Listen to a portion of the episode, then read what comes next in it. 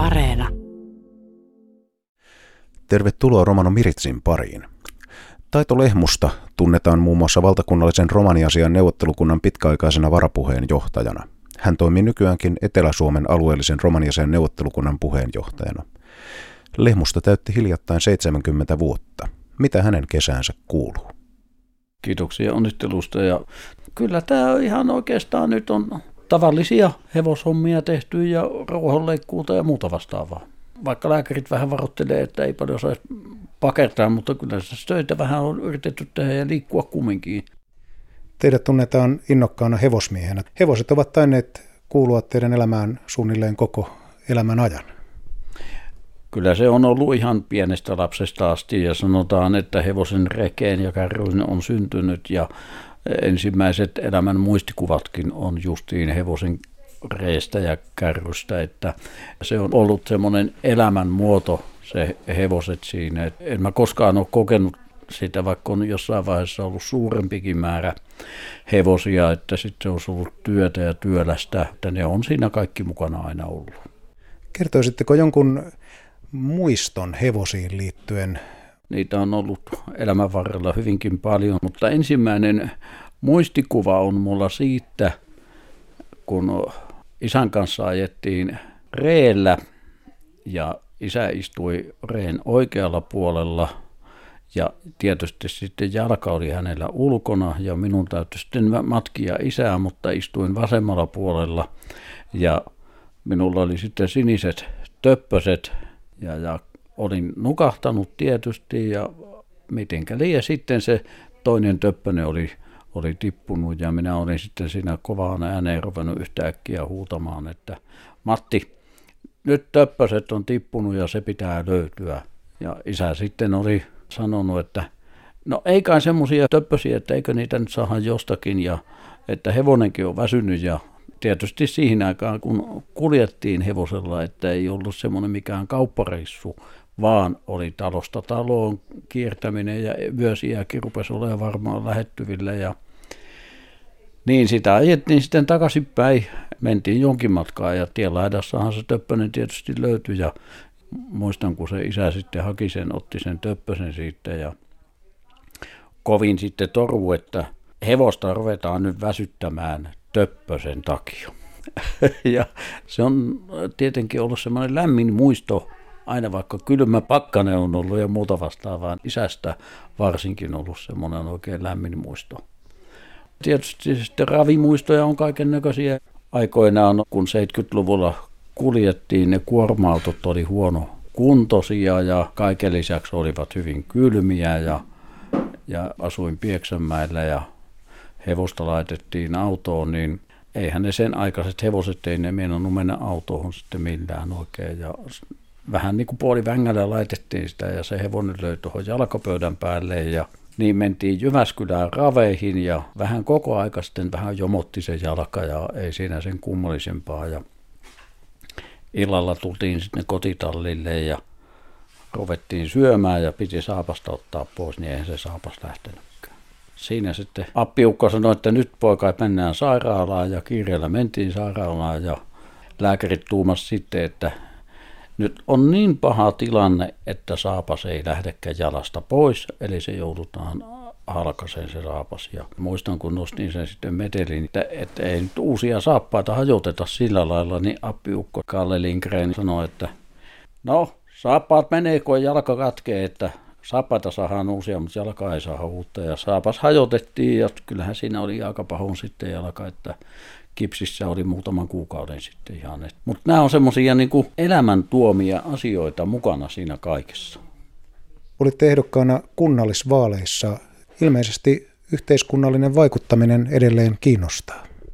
Se yhteiskunnallinen vaikuttaminen on myöskin yksi elämäntapa ollut aikuisiän kokonaisuudessaan ja nyt kun olin, olin ehdokkaana, niin tietysti vaalituloksia valvottiin porukan kanssa ja jännättiin, että kuinka siinä käy. Ja no hyvinhän siinä kävi, ettei tarvinnut lähteä mihinkään valtuustoon, mutta totta kai siinä on tämmöinen lautakuntapaikka on tulossa. Ja se, että useana vuotena ollut lautakunnissa, muun muassa sosiaalilautakunnassa ja Ja, ja mikä on ollut erikoisinta, niin ehkä kaikkia on ollut käräjälautakunnassa lautamiehenä. Ja en nyt ole kovin sitä mainostanut, että kyllä tässä herastuomari ollaan. Ei herrastuomari, vaan herastuomari. Nytkin heti tuossa porukat kysyi, että oletko, oletko taas menossa käräjälautakuntaan, niin vastasin siihen, että en ole, koska nykyisten sääntöjen mukaan ei 65 vuotta täyttäneet enää valita käräjälautakuntaa lautamieheksi, että pitää olla nuorempi. Mutta tietenkin jotkut muut lautakuntapaikat, kyllähän niitä on kaiket muutkin hyviä ja semmoisia vaikuttavia. Teistä tuli romanivaikuttaja jo kauan sitten. Oliko jokin tietty asia tai tapahtuma, mikä antoi sysäyksen tähän vaikuttajaksi ryhtymiseen? No joo, ehkä se 1970 on ollut semmoinen virstanpylväs meikäläisen kohdalla, että Forssan linja-autoasemalla ei tarjottu kahvia minulle sitten ja sanottiin, että ei, ei sinulle myydä, kun olet mustalaisia.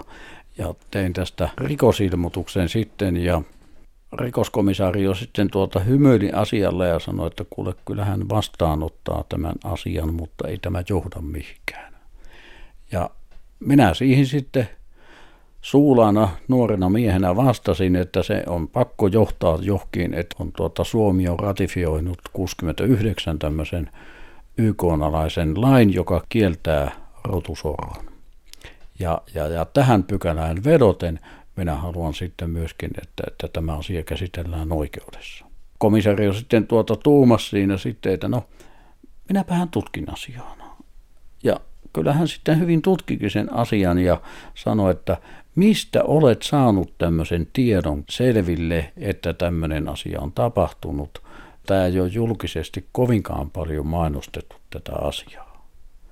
Niinhän tuo asia sitten kyllä meni aikanaan käräjille ja Forssan linja-autoaseman rouva tuomittiin sitten sakkoihin, kun hän ei ollut sitten minulle myynyt siinä kahvia. Ja, tuota, ja no siinä sitten kävi näin, että kun tämän poliisimiehen kanssa asiaa sitten pohdittiin ja muuta vastaavaa, niin meille tuli Poutasen Lassen kanssa erittäin hyvä ystävyys, joka kesti vuosikymmenet.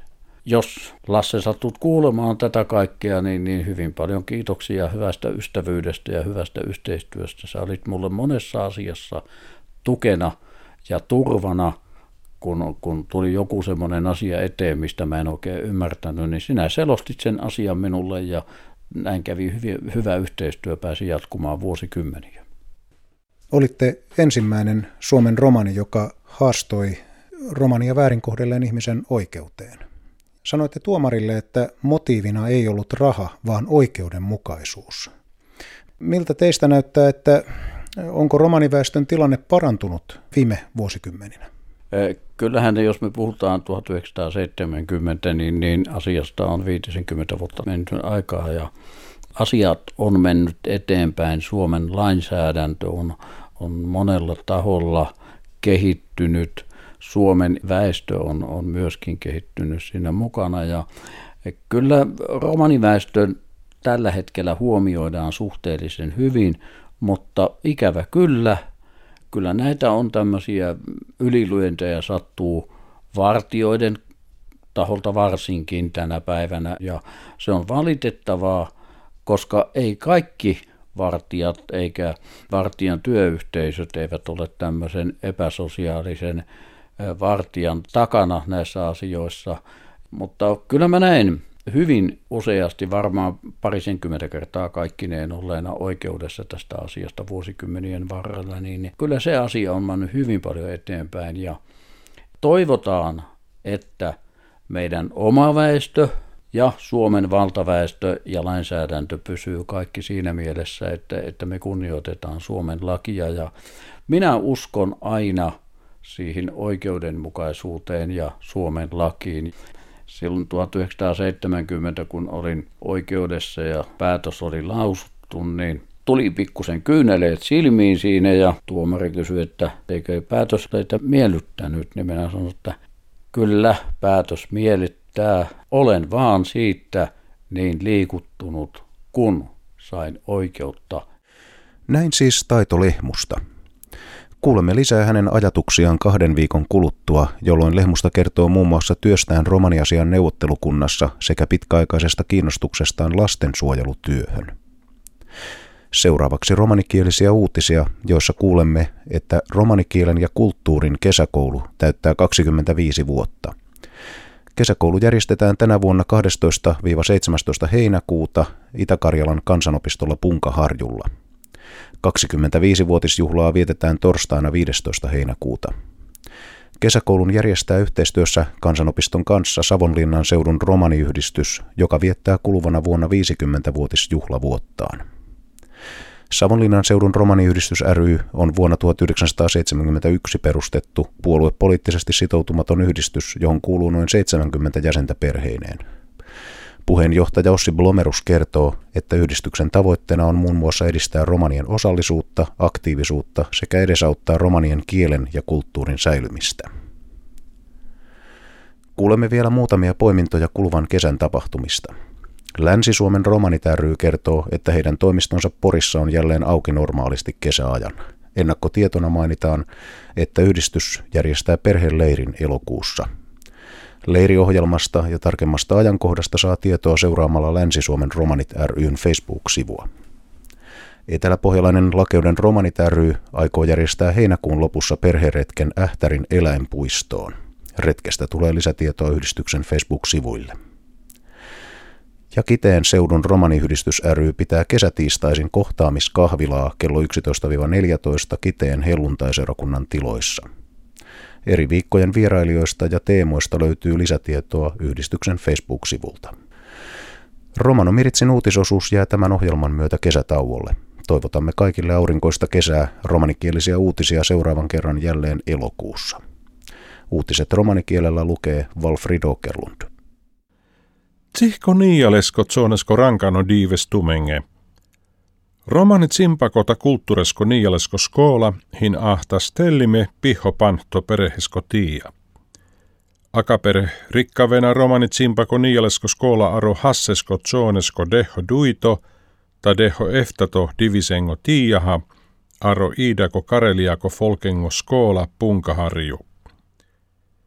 Piho panto perehesko juula rikkavena hassesko tsonesko deho panto dives. Niialesko skoolahin panna stellimen folkengo skoolahattaa Savonlinnasko kaalengos takkosha itputtia. Dovas takkos rikkila niina akapere dolesko pantvarde perehesko juula. Dova kaalengos takkos natsi politiko gruppengos takkos.